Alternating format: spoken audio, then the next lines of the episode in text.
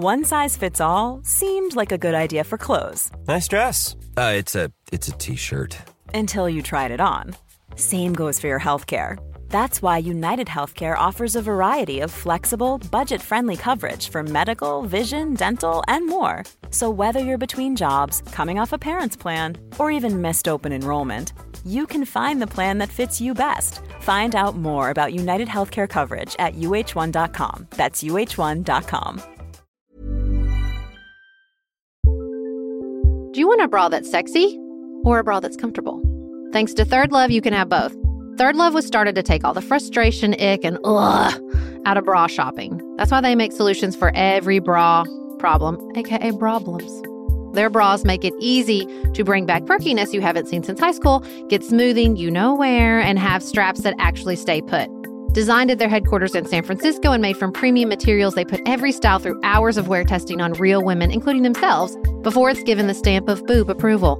Comfort and support are guaranteed. Plus, whether you're a double A cup or an H cup, their virtual fitting room will help you find your perfect fit fast. And they've even invented half cups. No more feeling stuck between two cup sizes that don't fit right. It's time to get your bra plums solved.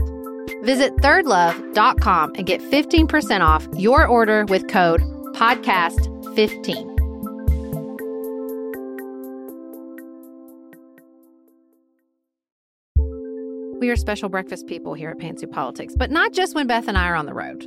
The truth is, I want something warm from the oven every Saturday morning and Sunday morning. It's just the truth. It makes it feel special, makes it feel exciting. I don't want to work at it. So, the first time I ever saw wild grain, which is bake from frozen subscription box for sourdough breads, fresh pastas, and artisanal pastries, I was obsessed. You guys, I've been a member for over a year. It's amazing. It's so easy. Every item bakes from frozen in 25 minutes or less, no thawing required. You can fully customize your wild grain box. You can choose any combination of breads, pastas, pastries. You can even build a box of only breads, only pastas, or only pastries if you'd like. And for a limited time, you can get $30 off the first box, plus free croissants in every box when you go to wildgrain.com slash pantsuit to start your subscription. Sometimes I make one single croissant just for me because I want to feel special, and they're so good. You heard me. Free croissants in every box and $30 off your first box when you go to wildgrain.com slash pantsuit. That's wildgrain.com slash pantsuit, or you can use promo code pantsuit at checkout. It's being reported that 2,000 children have been separated from their families at the U.S. borders between April 19th and May 31st. We discuss the administration's decision to separate families and how immigration is understood in America. This is Sarah from the left. And Beth from the right. You're listening to Pantsuit Politics. No shouting, no insults, plenty of nuance.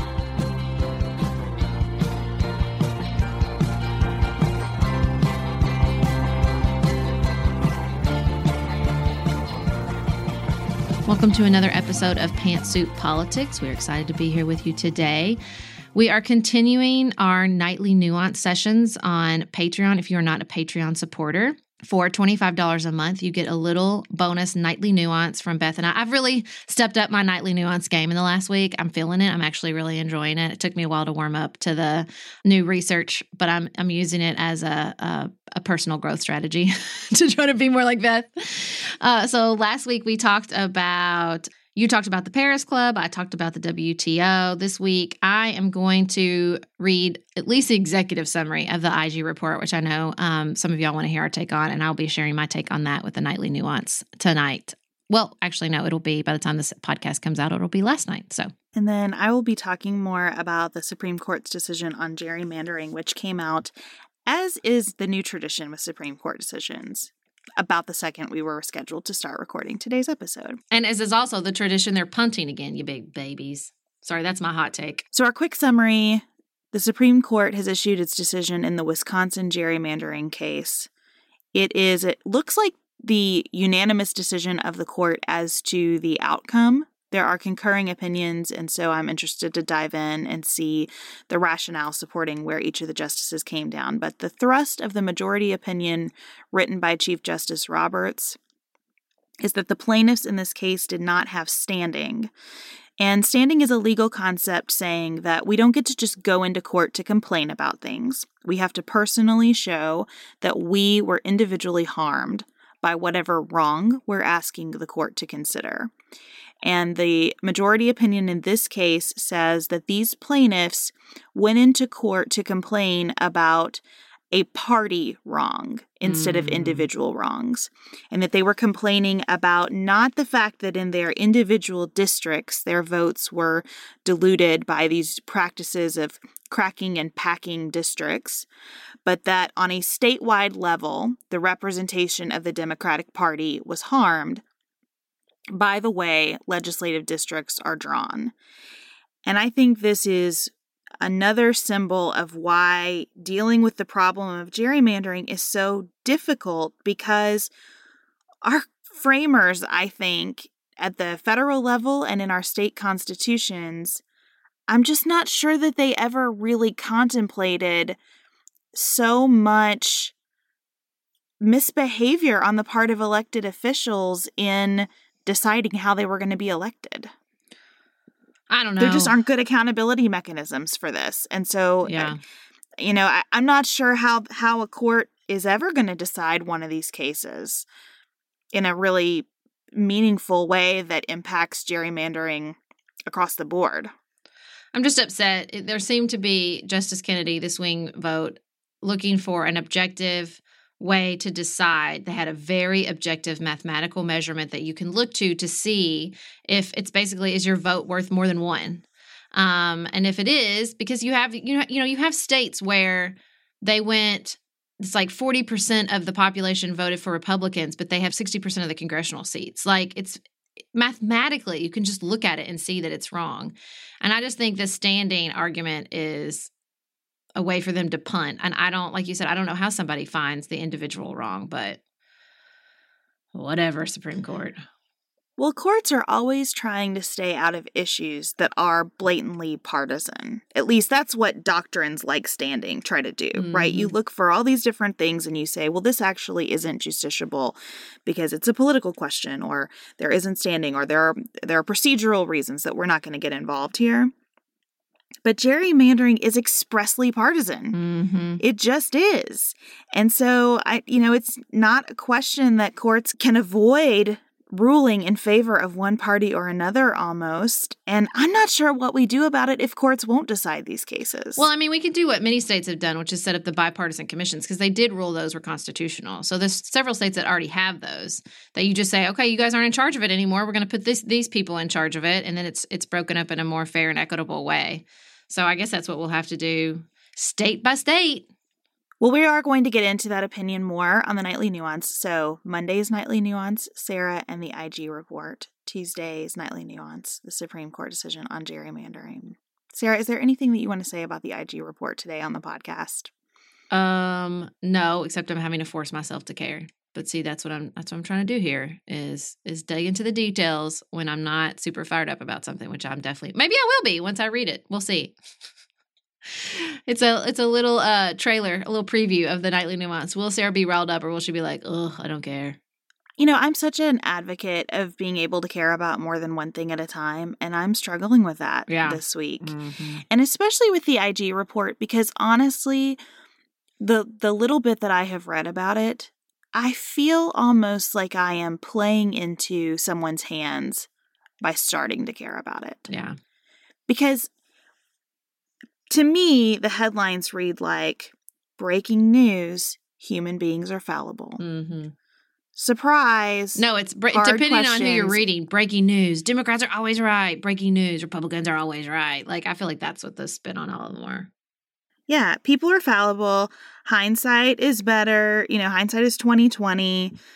Difficult situations lead people to make judgment calls that we all disagree about, depending on the outcomes for the for what we want. And I just don't I am having trouble looking at something about an election that is having dire consequences that I would prefer to focus on and not kind of getting riled up about foreign influences in that election, but being ready to take our FBI to the woodshed Mm-hmm. over the way it conducted itself in a really hard situation. I'm just I'm just not I'm not that into it. But maybe I'll listen to your nightly nuance and feel differently too. Mm-hmm.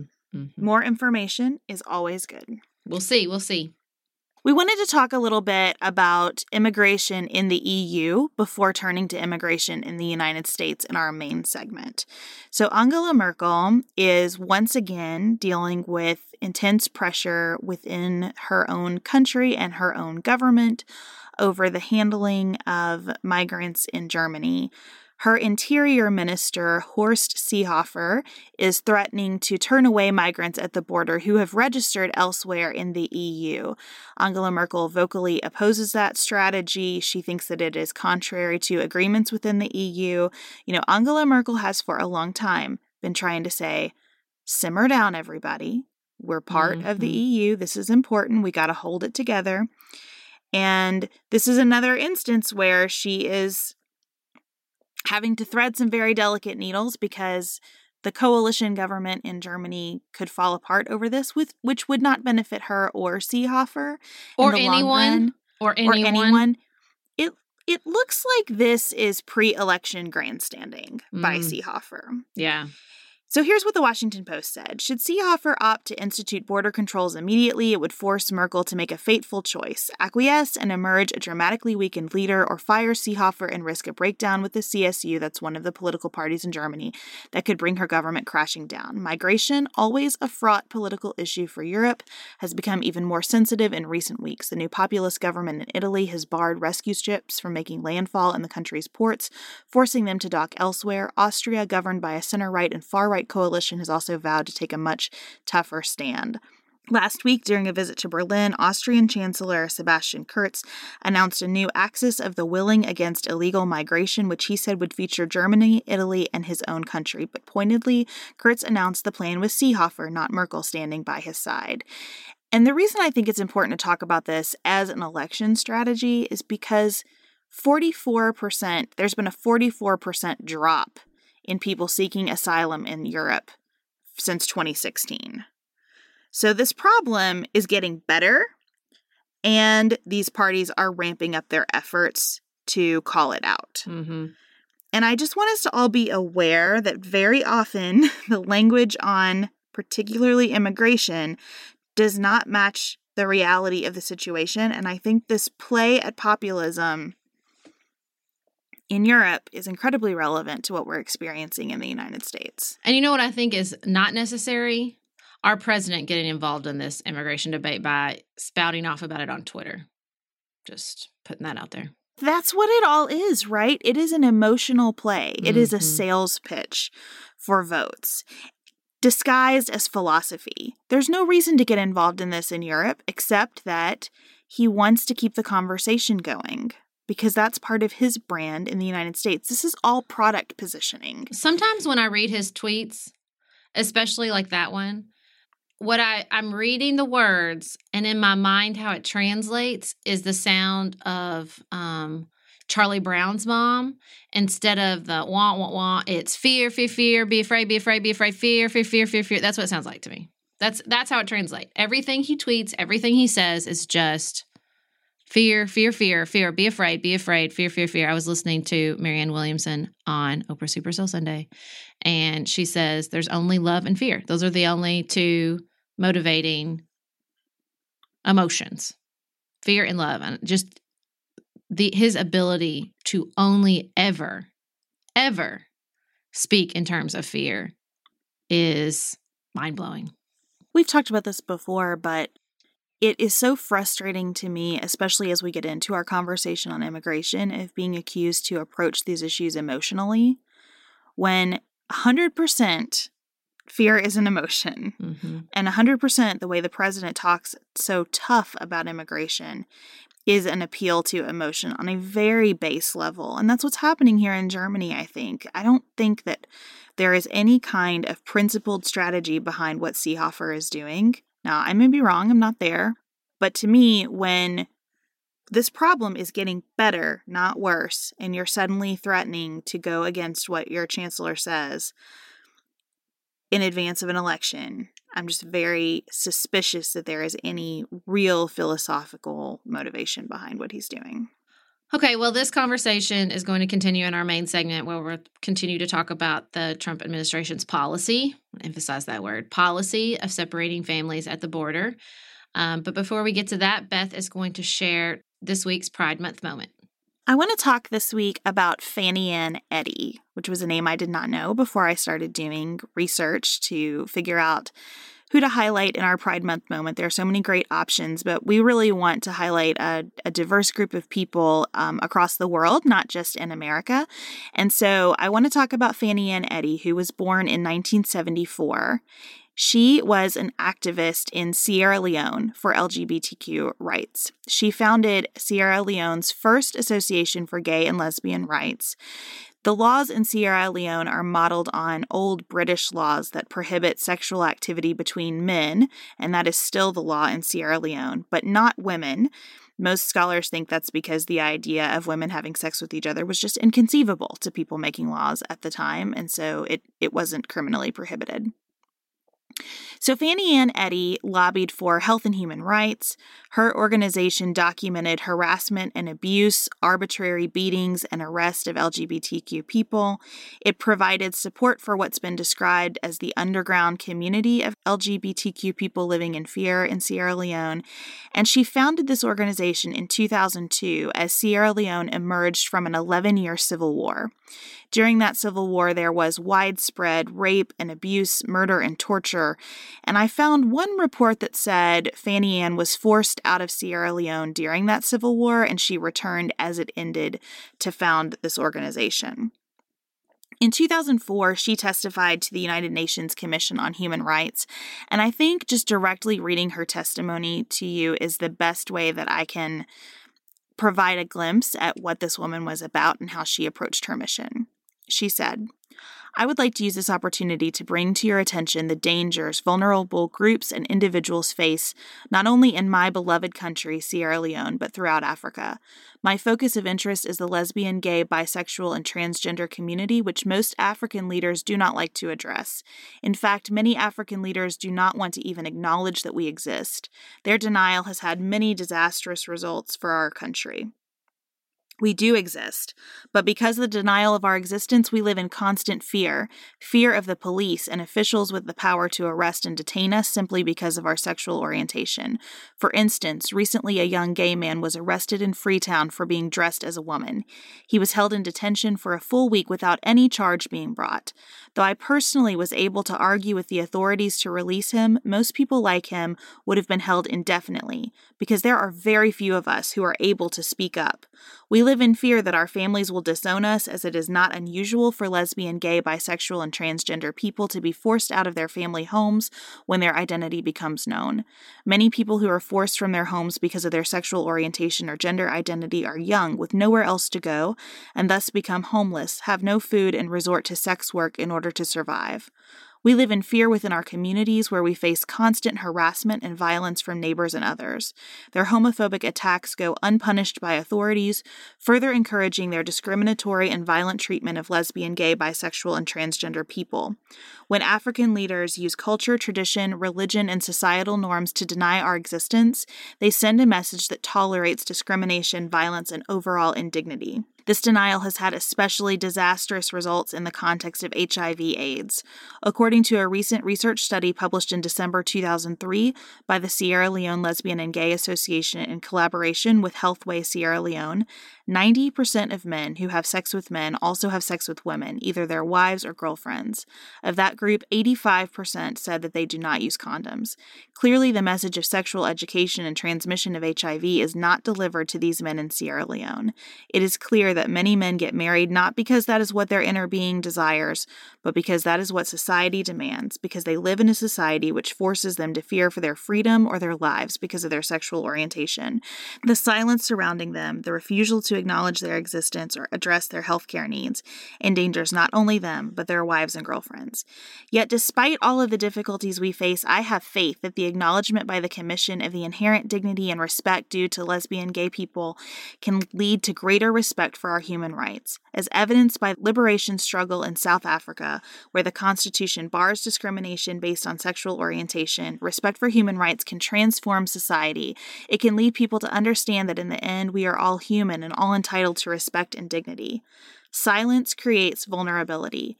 You, members of the Commission on Human Rights, can break the silence. You can acknowledge that we exist throughout Africa and on every continent, and that human rights violations based on sexual orientation or gender identity are committed every day. You can help us combat those violations and achieve our full rights and freedoms in every society, including my beloved Sierra Leone. So that was in April of 2004. In September, of 2004, just months later, at the age of 30, Fanny Ann was murdered while she was working alone in the Sierra Leone Lesbian and Gay Association office. She had been stabbed, raped, and her neck was broken. And no one was ever convicted of her murder. So the words that she shared with the Commission on Human Rights at the UN and turned out to be tragically prophetic about how her life would end and the fact that no one would be punished for her death. I will tell you more about the investigation of her death and about Sierra Leone as it relates to LGBT rights in our extended Pride Month moment on Patreon. Fanny Ann was survived by a 10 year old son at the time and her partner, Esther Chikalipa. Just finished A Court of Thorns and Roses and craving another fantasy world to devour? Dipsea's got you. Dive into spicy enemies to lovers' tales or embark on an epic romance between immortal fae and sworn foes.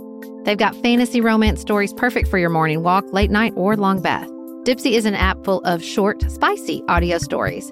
They bring scenarios to life with immersive soundscapes and realistic characters.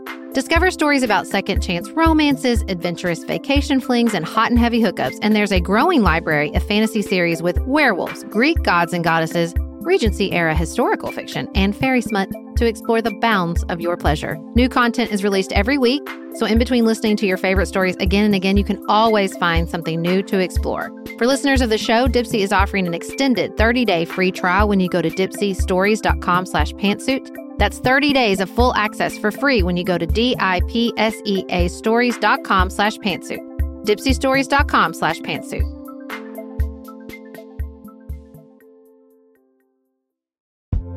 If you're looking for a very quick salon quality, but not salon priced manicure, Olive and June has you covered. We've talked about Olive and June's Mani system before. It has everything that you need for a professional manicure in one box, salon grade tools, your choice of six polishes. Those polishes are going to last you for seven days or more. The cost breaks down to about $2 a manicure. Olive and June also has press ons if you want.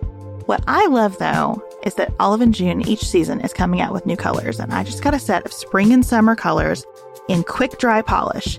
And they say this dries in about a minute. It seemed dry to me in about 30 seconds. It was not kidding about being quick dry.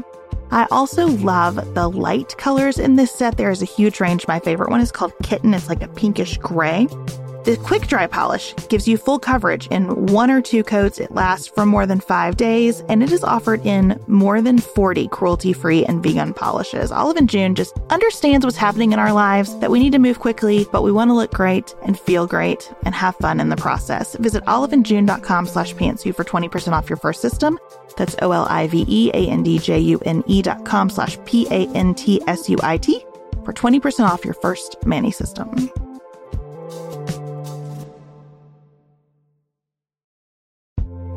This show is sponsored by BetterHelp. Can I get something off my chest? Every day I feel a little pang of sadness because I think about Griffin going away to college. Y'all, he's a freshman in high school. This is not healthy or normal. This is why I have it on my list of things to talk to my therapist about. We all carry around these things, big and small. When we keep them bottled up, it can start to affect us. Therapy is a safe space to get these things off your chest and to figure out how to work through whatever is weighing you down. If you're thinking about starting therapy, give BetterHelp a try. It's entirely online, designed to be convenient, flexible, and suited to your schedule. Just fill out a brief questionnaire to get matched with a licensed therapist and switch therapist anytime for no additional charge. You gotta get it off your chest. And you can get it off your chest with BetterHelp. Visit betterhelp.com slash pantsuit today to get 10% off your first month. That's BetterHelp, H-E-L-P com slash pantsuit.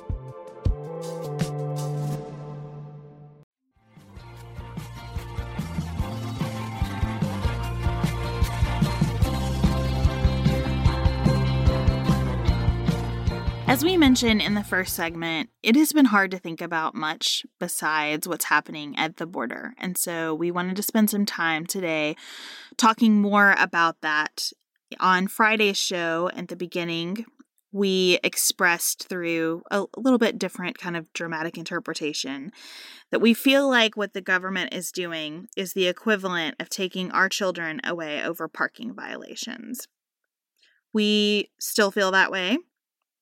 And the more we understand about what's happening, the more concerning it is. Last week, ICE arrested 162 people in three days in the Los Angeles area, including a legal resident. That man, Jose Garcia, is 62 years old and has been in the United States since he was 13. Elsewhere, a 35 year old Ecuadorian man delivered a pizza to a U.S. Army facility and was turned over to ICE. He has a wife and two daughters and is being held in custody with a hearing date of July 24th. A 47 year old Vietnamese man just died in ICE's custody. His death is the seventh death in ICE custody in the last eight months.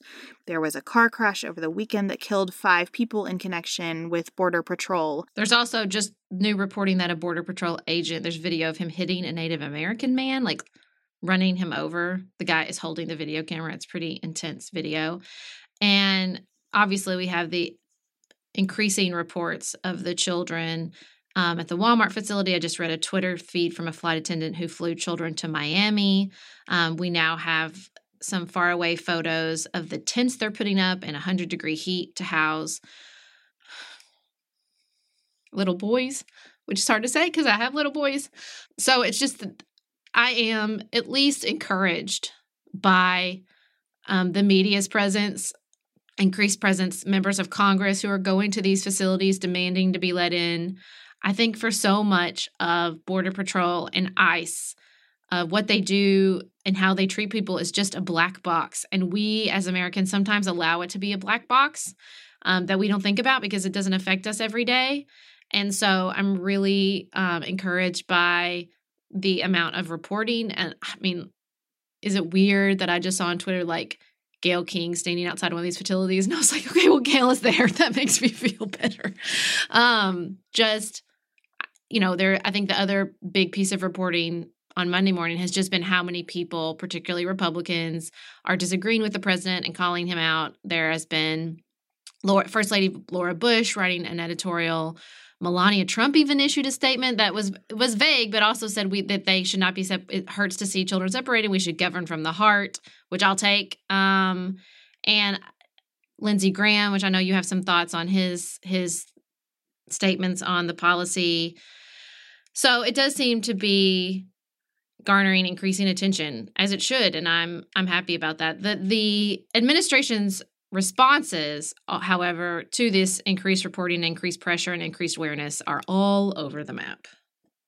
I'm having a hard time because I want to kind of walk through this in a really rational way. I just don't feel rational mm-hmm. about it, mm-hmm. honestly. I I feel like I am losing my mind over this issue. Sarah and I talked a little bit on Instagram before we started, and we talked a lot offline about what a struggle it is to just live your life normally when you feel like something so egregious is happening and and it's happening deliberately.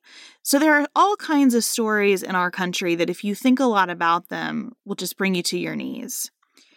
Many of those happen in ways that are complicated because they aren't deliberate, right? Le- no one intends that harm, but it happens anyway, or very few people intend that harm.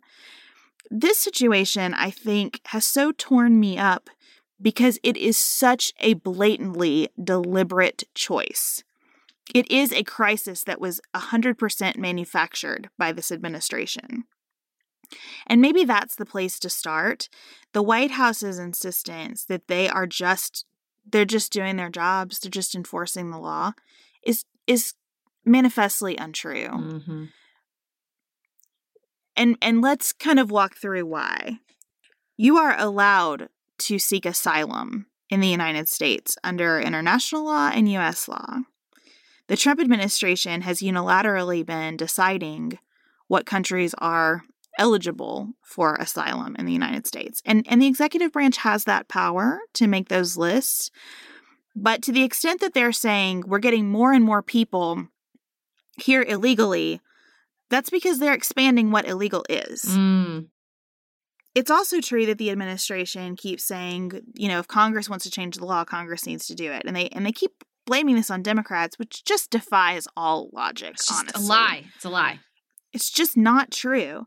And so it is true that Congress could change the law to decriminalize immigration. Now, I'm not going to hold my breath for Congress to do that.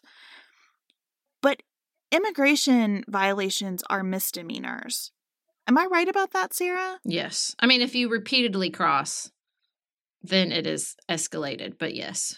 So again, there are all kinds of things that that any of us could do on any given day that classify as criminal behavior and would not warrant the punitive nature of the response here. The other thing is that they're not all saying the same thing either. You know, I mean, I think it's not just they're, oh, we're enforcing the law. I mean, Secretary Nielsen is saying, oh, it is not our policy of separating families at the border, and then trying to do this intense legal speak of, well, we have to refer you and then we have to separate you from our kids. But it's not because it's zero tolerance and we're prosecuting everyone.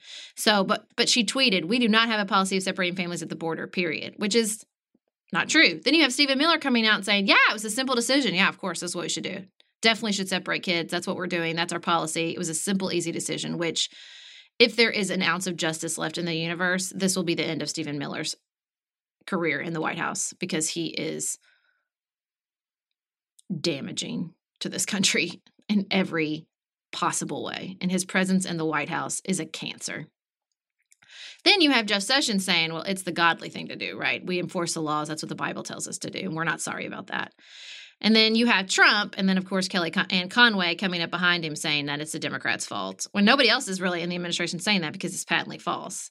And it's just this all this you know chaotic response, which is not surprising, and you know the response is ranging from laughable in their blatantly false nature to just disturbing is I guess reflective of this administration generally and shouldn't be surprising.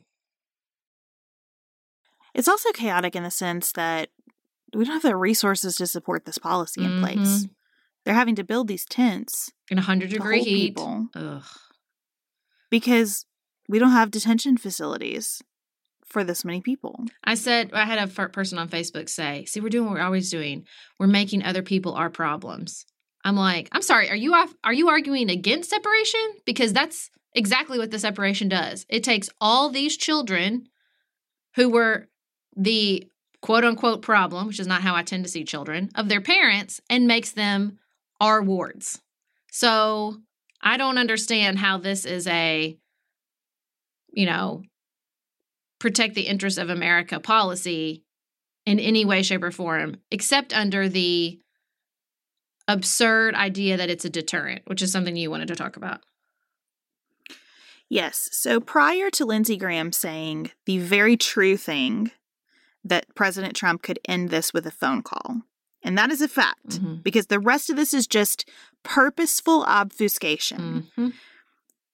The President Trump could decide this second to stop this. He does not have to wait for anybody else. And so I don't want to take away from the the truth of what Lindsey Graham said about that, and I appreciate him saying it. And I recognize that that was probably a difficult thing to say. However, before that, Lindsey Graham and others have acknowledged that this policy is being put in place to deter people from coming to the United States. We have talked at length in many contexts on this podcast about how deterrence is, as Sarah said before we started recording, a stupid argument because it usually does not work. And I think that that is worthy of additional commentary. What I wanted to say about Lindsey Graham's remarks in particular is that I don't think that we live in a world or that we want to live in a world where we decide that the enforcement of the law to its letter, consistently and in every situation, is always our top priority. Mhm. And to me, if you are looking at this border policy and and defending it because it is just enforcing the law, what you're saying is that you've made a decision that enforcing the letter of the law, no matter the circumstances or the justness of the law or the humanity of the enforcement mechanism. You're saying that enforcing the law is your top priority. And I don't see anything in our country's history that supports that as as our national top priority. I see a lot to the contrary. The whole reason that we have prosecutorial discretion is because we recognize that doing justice is a complex thing that depends on the circumstances of what happens. I'll give you a really tangible example that came to mind for me. I can get fired up in a second talking about speed traps. Mm. Like, I hate it when I see police officers. And listen, I'm sorry, I'm not talking about anybody's individual, you know, spouse who's a police officer. If you're a police officer, thank you for what you do. I'm not trying to be ugly about anyone in particular. But where police departments have quotas for how many people they are supposed to tag with speeding tickets, I just, just in general, like I just get very libertarian about this. I think most of us are out there doing our best. I drove on an interstate every day where people getting pulled over caused more accidents than it seemed to prevent. So I get really fired up about it. And so, for the longest time, I would get even more fired up about the notion of putting in cameras instead of having police officers sit and wait, right? Putting in cameras that tracked people's speed. That seemed very big brother to me. And I could bore you for a long time with my thoughts about that. As we have learned more about what happens to people of color when they are stopped in traffic situations, I have realized that my philosophical discomfort with the idea of cameras is not more important than the actual safety and the justified fear of other human beings who experience discrimination in traffic stops. Right? So, as much as I have a value that is um, inconsistent with using cameras to track traffic violations, I actually think that when I look at the whole picture, it's better to use cameras than to just uphold my one value. Yeah, cameras are creepy, but they're not racist. Correct. And so when I think about this border situation, I don't understand making the decision that it is more important to keep people out of the United States than to treat the people who come into the United States as human beings worthy of dignity and due process and basic rights.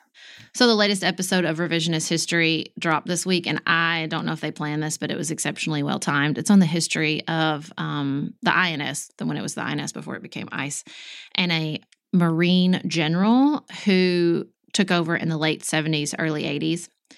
And they simultaneously tell the story of these data migration data specialists and that what used to happen in the 70s, 60s early 80s with particularly with Mexico is that it was circle migration. And so people would come up because the the cost of crossing the border was basically zero. So you could go across um, the border very easily. They would come up, they would mi- they would come up, they would do migrant work, they would go back home and the rest of the year and it was this very circular path where they would leave their families for a little while, go make money, come back home. This Marine general, who was, by all accounts, a nice man. You can tell Malcolm Gladwell really likes the dude. but he did what he was told, which was secure the border, enforce the law. And so the cost of crossing the border no longer was zero. And it was very difficult to get across. And so it went from like almost no one staying because they were just coming to make money. They didn't want to come live in America. They wanted to be with their families in Mexico. And then to like it went from like 14% that would stay to like 85% that would stay because it was too dangerous to try to cross back and forth. And so in enforcing the law, we created an immigration problem, which I know is hard to think about. We just, it's, I know it's an easier view of the world to say we should just enforce the laws. And if we were, you know, mathematical equations or some, a more basic species that would behave uniformly, then yeah, maybe that would be true. But we're not. We're humans, we're complex, and we are, it's almost impossible to see the totality of results with any law, much less how that law is going to affect everything if we enforce it universally, which is almost impossible to do anyway, but whatever. So, you know, I thought it was just such a good illustration of like, sometimes we make problems worse by enforcing laws and i know that that it's it's a difficult space to be in to say oh we're just going to have to look at all of them and it's a complex situation and study it i know nobody wants to do that everybody wants to do Um, simple, easy, good guys, bad guys, let's move forward. But that's not the universe we live in. It's certainly not the country we live in.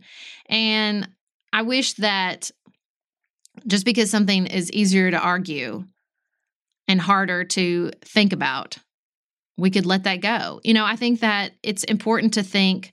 I was telling Beth that I read when I was doing the research for the Nightly Nuance and the World Trade Organization about the impact of welcoming China into the World Trade Organization and how the Clinton administration and the proponents of welcoming China into the World Trade Organization really did not fully comprehend the impact of that decision on the American economy. And the idea was still, I think at the time, I think economics has changed a lot, but at the time it was just very, people make rational economic decisions. And once these factories close, they will move to where the jobs are available and all the Americans will be fine. Well, that's not what happened because people didn't want to leave. They wanted to stay in their homes with their families in the towns they'd always lived in.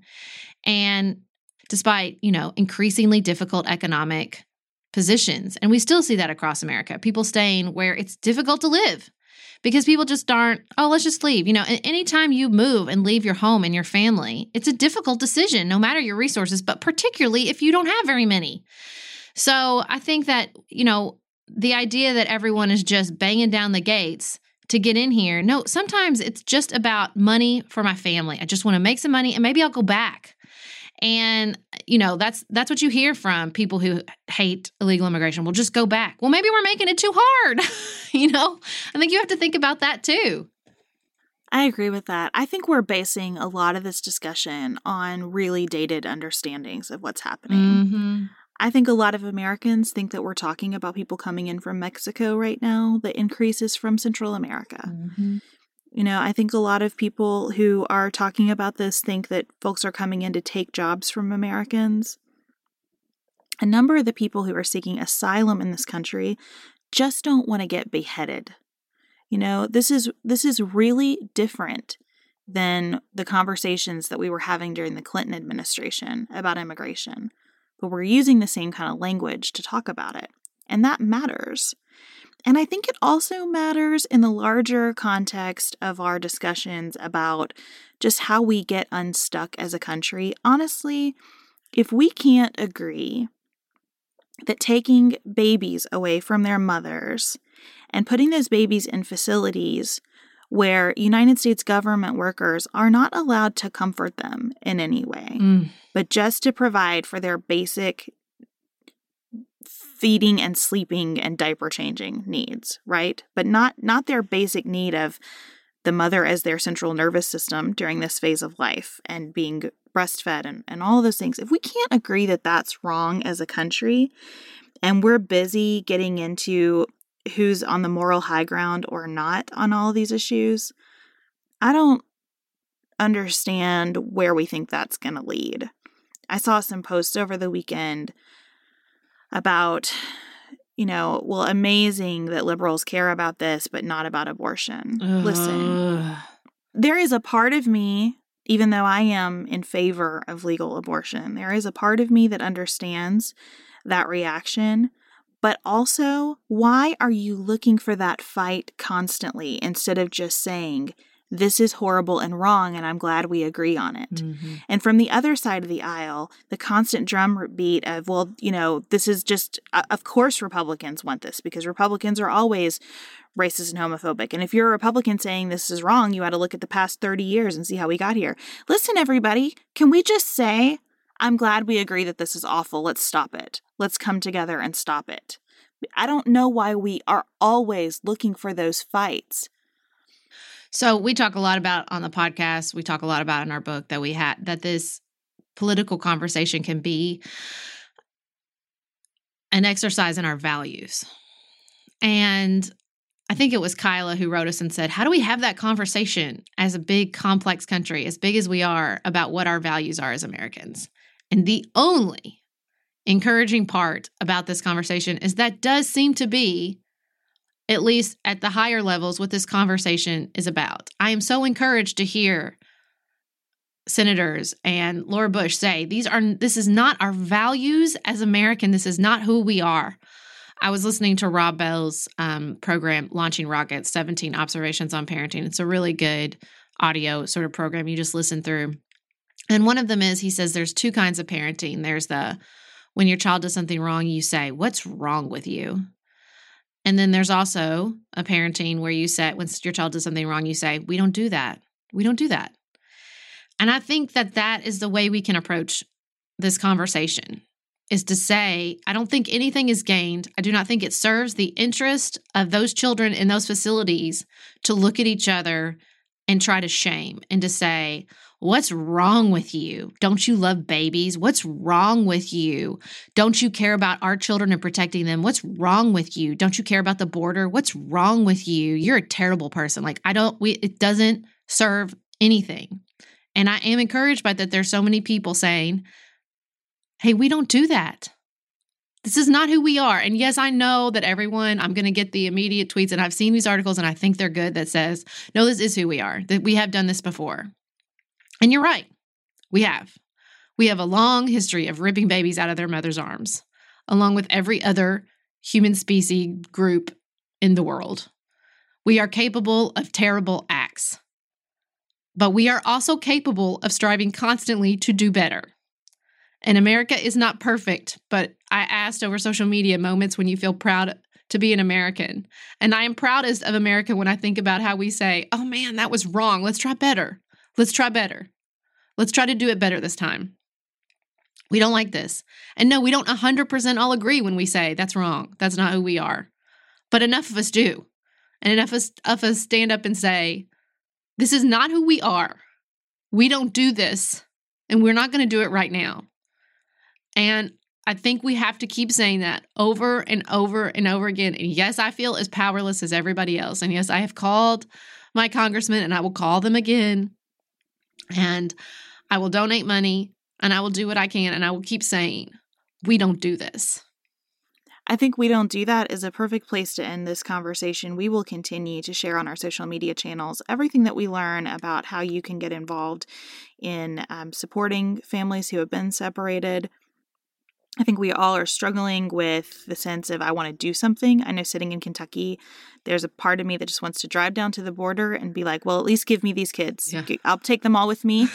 you know, um, I will see if I can breastfeed again. I will do whatever I can do to help. Oh. And and it's hard, or to physically stand between people and and you know use your body mm-hmm. that way. Like there's a part of me that really feels strongly about doing all of this. And as Sarah and I've discussed, my own children aren't served by me not ha- having a good life with them while this is going on, but there's a part of me that feels guilty for that. This is a hard one. This is really, really a hard one because it is such a fundamental test of what we do and don't do in the United States. But thank you to all of you who've been writing and contacting representatives. Please continue to do that, and we will keep talking about this here, and hopefully that phone call will be made soon. Sarah and I have talked many times about our desire to age as gracefully as possible, and skincare is a huge piece of that.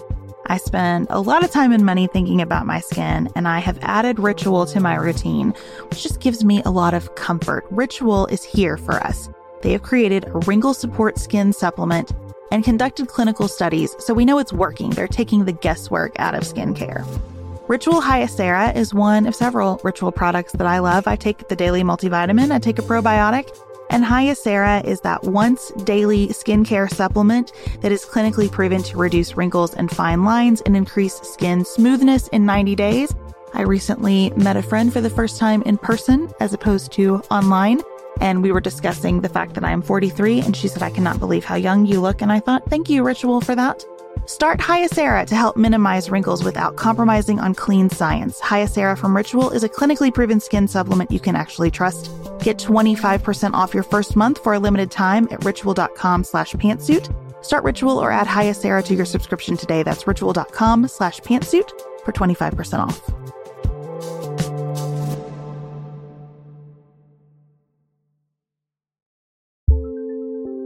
There's not much worse than a dry energy scalp. Also, when you get your hair colored and then it does not last as long as you and your stylist discussed, it could be that unfiltered, mineral filled water is the culprit. Hard water is a leading cause of damaged hair and dry, irritated skin, and about 85% of the United States uses hard water, filled with dissolved minerals and added chlorine. That's where Canopy's new filtered shower head comes in. Canopy, known for their beauty hacks and reimagined humidifier, has revolutionized the filtered shower head. Dermatologists recommended this unique three stage filtration system greatly reduces contaminants and odors in your shower water, leaving you with healthy hair and glowing skin. Best of all, the Canopy filtered shower head is hassle free. Installation is a breeze, and its unique quick release filter replacement feature allows for seamless filter replacement unlike any others on the market.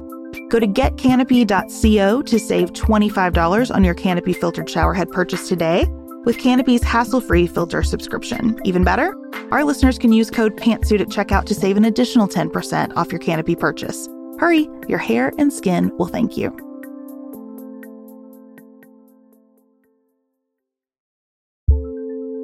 Do you want a bra that's sexy or a bra that's comfortable? Thanks to Third Love, you can have both. Third Love was started to take all the frustration, ick, and ugh out of bra shopping. That's why they make solutions for every bra problem, aka problems. Their bras make it easy to bring back perkiness you haven't seen since high school, get smoothing you know where, and have straps that actually stay put. Designed at their headquarters in San Francisco and made from premium materials, they put every style through hours of wear testing on real women, including themselves, before it's given the stamp of boob approval. Comfort and support are guaranteed. Plus, whether you're a double A cup or an H cup, their virtual fitting room will help you find your perfect fit fast. And they've even invented half cups. No more feeling stuck between two cup sizes that don't fit right.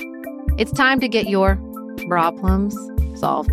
Visit thirdlove.com and get 15% off your order with code podcast15.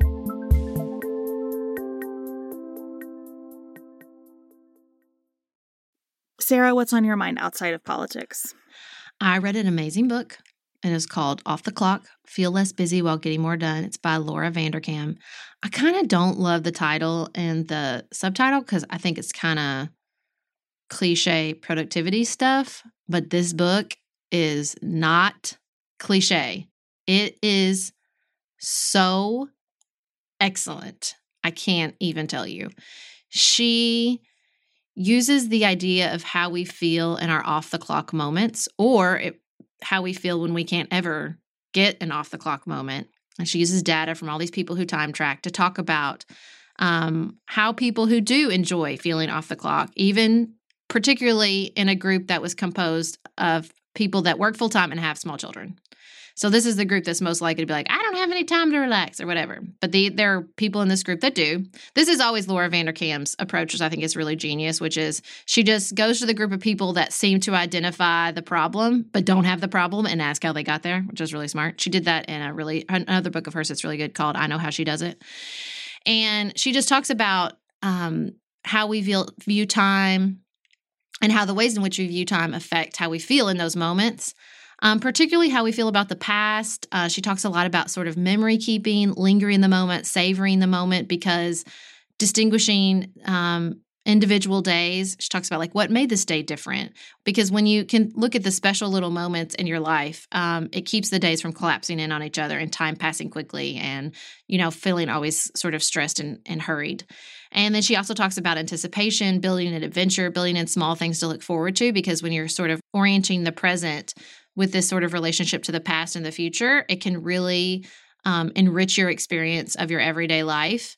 Um, there's just like some really beautiful philosophical discussions there. I was cr- this is a book about productivity, and I was crying. Now I cry easily, but just really beautiful moments. Like I know on the Nuanced Life, we had an extensive conversation about how we think about our children and parenting, and I was I've really been working on within myself this idea that like um, I love how you say they don't belong to me, and I'm trying to like release my atta- strong attachment that I feel to the the possession of my children and their experiences. And she talks about this woman who has such this, a beautiful outlook on the memories with her children as small children. Her children are now grown. And she says, like, I just look at it as a treasure chest. Like every individual moment with them is this beautiful gem. And I take it out and I look at it and I look at the pictures and I think about this beautiful day we had at the pool and I can smell it and I can see it. And she really, she really, it's almost like she's cultivating those memories. And, and to, I thought it was just such a beautiful way to look at because you know when you're and having little kids everyone's always telling you go so fast go so fast and so i'm always like oh they're gone they're gone and it always feels like i'm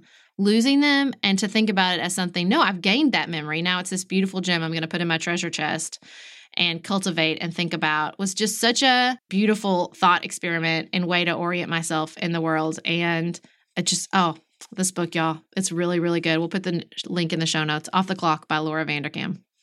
I saw where you posted that this helped you articulate things you've not been able to articulate when people say to you, you must have more time mm-hmm, than I do. Mm-hmm. And I was really intrigued by that. Yeah. Because I get that a lot, right? Like, you must have more hours in the day.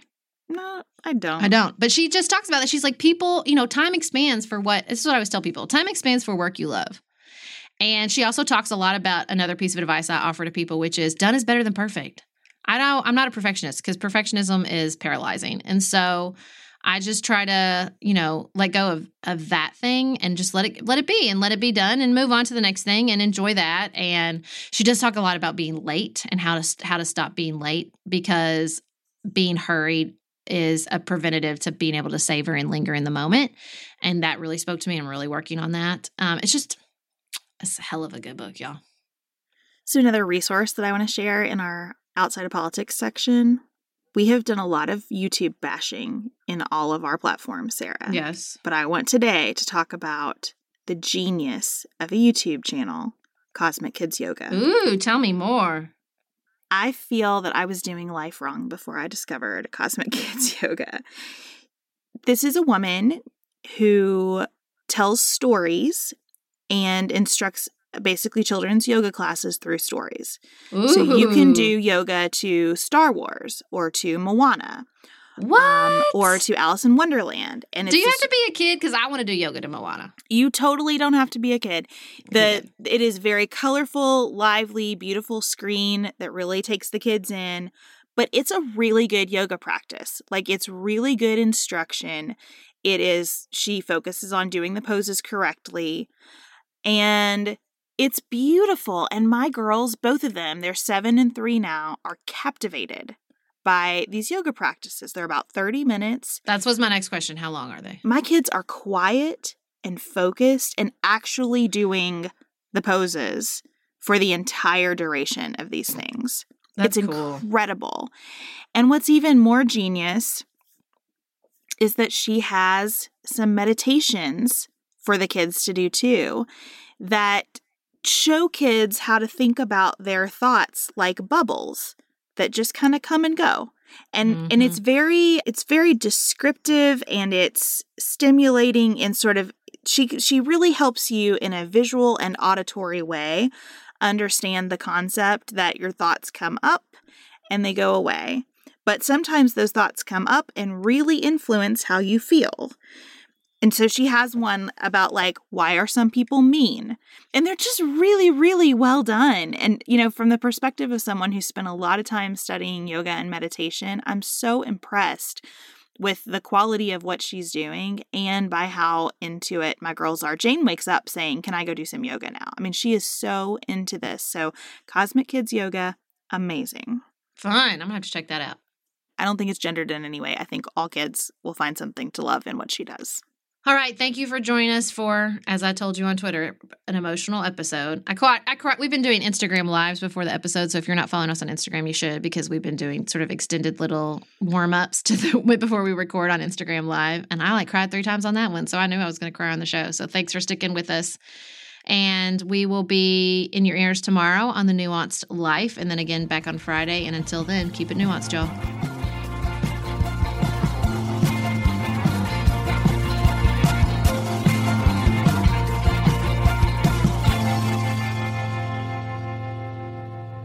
Pantsuit Politics is produced by Dylan Garvin. Elise Knapp is our production assistant. Dante Lima is the composer and performer of our theme music. Our show is listener supported. Special thanks to our executive producers Tracy Putoff, George Niedermeyer, James Randall, Cherry Haas, Nicholas Holland, and Chad Silvers. To support Pantsuit Politics and receive lots of bonus features, visit patreon.com slash pantsuitpolitics. You can connect with us on our website, www.pantsuitpoliticsshow.com. Sign up for our weekly emails and follow us on Instagram.